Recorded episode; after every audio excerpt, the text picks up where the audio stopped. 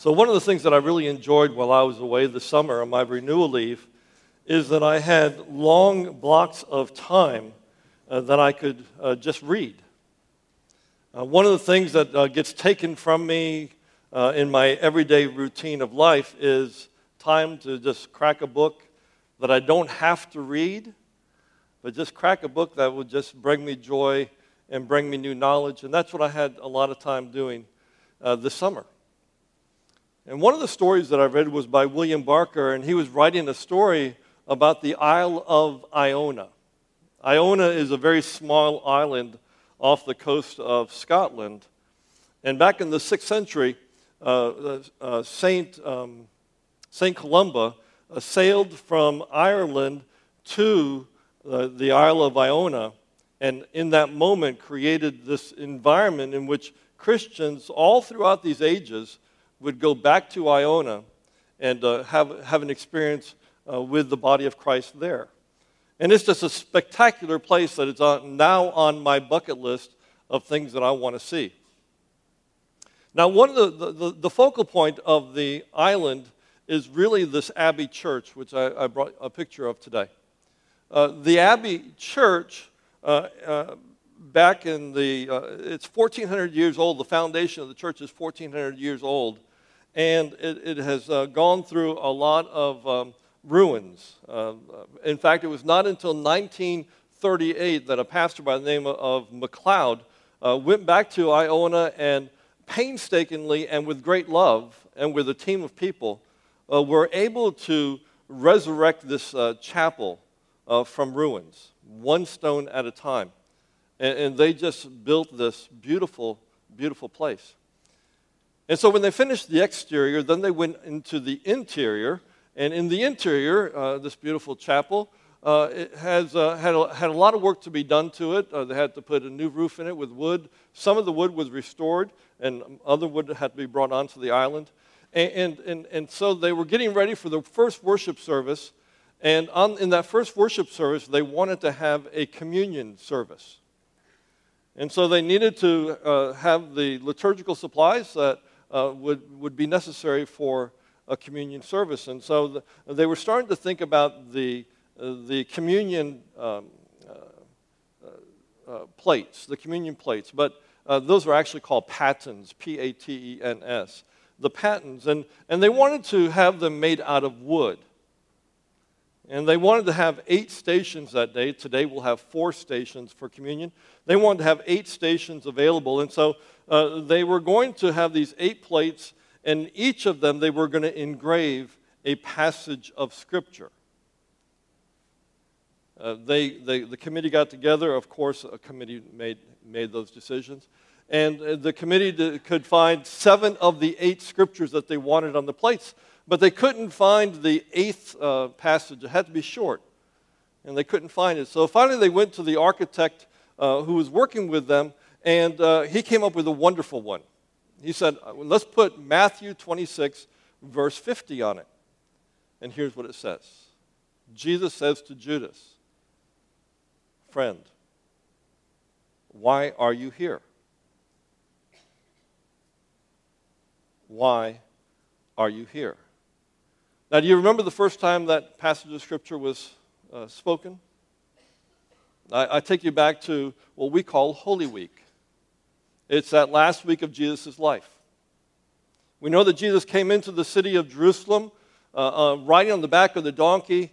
People were cutting down palm fronds and placing them, placing them on the ground. They're taking off their cloaks, placing them on the ground, palm branches, singing, Hallelujah, blessed is he who comes in the name of the Lord. We know that Jesus went into, uh, the, the, into the city of Jerusalem on Monday and he cleared the, the money changers from the temple. And then on Thursday of that week, we know that Jesus wanted to gather with his close disciples. It was the Passover, the Jewish Passover. And in that Jewish Passover, he wanted to gather all of his disciples together. And there at the very end of that meal, he took a common loaf of bread and he said, This is my body given for you. Take, eat in remembrance of me. And then afterwards, he, he, he, he took a, a, a, a, piece of the chalice and he said, This is my blood poured out for you. Take and drink this.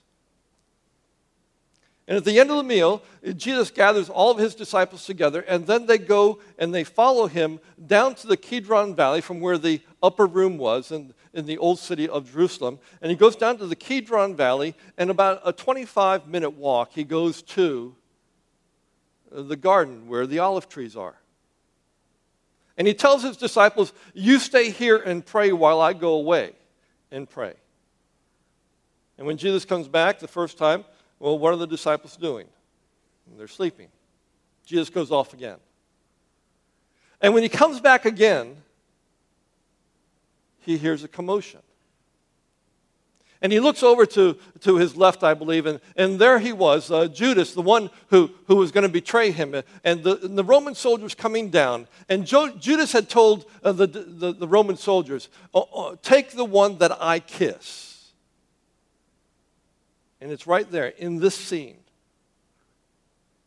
When Judas comes right up to Jesus, and I believe just before uh, the kiss of betrayal, Jesus simply turns to Judas and says, Friend, why are you here?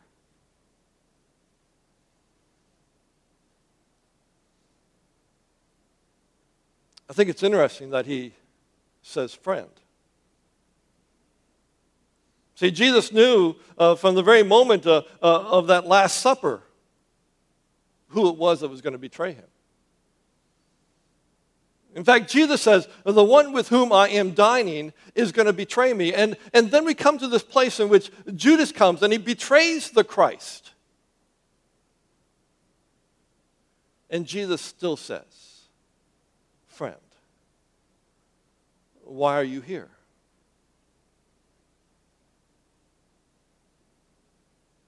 So I want to ask you, right where you are, whether you are in the sanctuary or whether you're watching at home or some hotel room or wherever you are, why are you here today, this moment?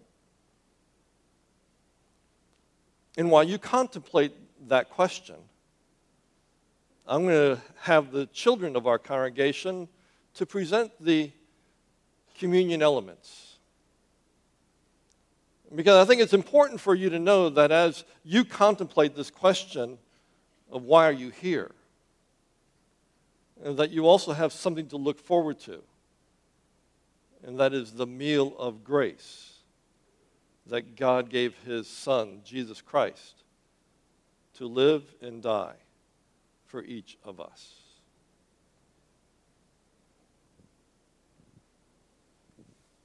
Thank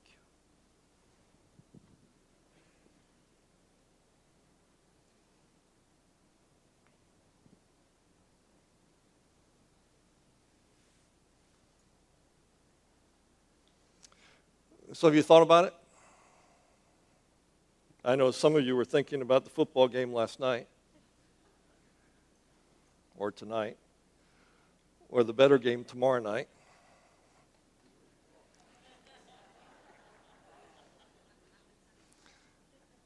But why are you here? Why did you choose to come here today? You know, I think that all of us have a past, don't we? I, I don't think that there's a single person gathered in worship today that doesn't have a past, that doesn't have that moment or those moments in which we ask ourselves, why in the heck did I do that? Why in the heck did I say that? And perhaps what you need to hear today and you need to feel today is simply God's grace and God's forgiveness. That's why you're here today. Perhaps you have a memory that's floating in your mind right now. Perhaps it was something that you did 20, 30, 40, 50 years ago, or perhaps it's something that you did uh, yesterday, or perhaps it's something that you did this morning as you were coming to worship. And you need to just to feel uh, the, the presence of Christ coming and laying a hand on you and saying, Friend, why are you here? And to know uh, that Christ has no other desire than to draw near in faith with you and to have you feel the sense of release and, re, and, and, and, and freedom from the bondage that has held you for year after year. Why are you here? Or perhaps it's something in your present. Perhaps as you're sitting here today, you have a major decision uh, that you have to make. But perhaps you have a medical issue going on in your life. Perhaps uh, you have a financial issue in your life. Perhaps you have a relational issue happening in your life right now. And, and, and, you, and you've tried to do it all on your own.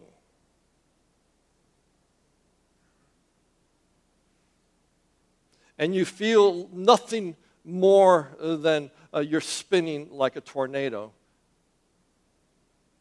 and it's ripping up the soul of your life.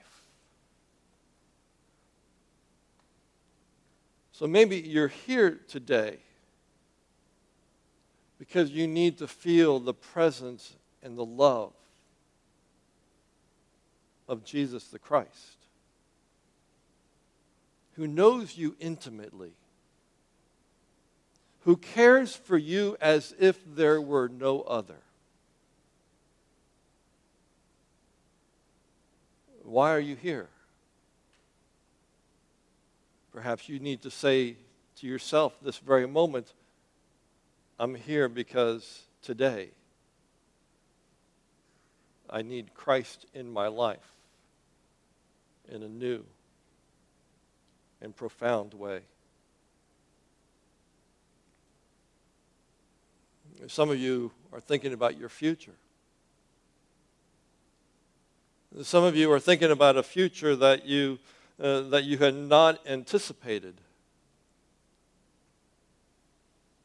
Some of you who are retired, you're having to contemplate going back to work because you thought that your planning for 30, 40 years for retirement was going to be all that you would need. And you realize that it isn't. Perhaps you're in a moment in a relationship in which uh, it has been divided and there has been given to you an opportunity for restoration and renewal in that relationship. And you're wondering, how is it that you're going to be able uh, to, to take that step? How is it that you're going to be able to move forward?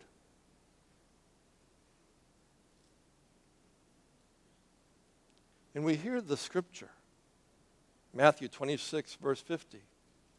Friend, why are you here?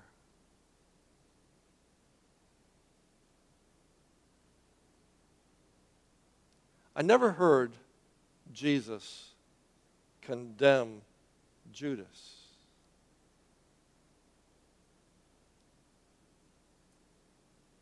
Some of us are here this morning and we're thinking, we're not worthy. I love the old liturgy of the communion service that says, We're not worthy to gather up the crumbs from under thy table, but because of thy great and manifold mercy, we don't sit at the table uh, gathering crumbs, but we feast at the banquet table. See, that's what Christ wants for you. So, friend, why are you here? You're here today to be forgiven. You're here today to be restored. You're here today because Jesus is our friend. He is our Redeemer. And He is the one who gives us a hope for a future that we dare to hope and pray for.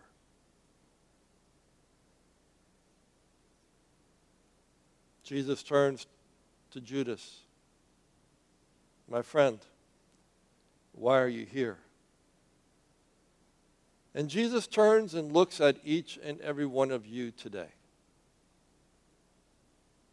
and simply asks, Why are you here?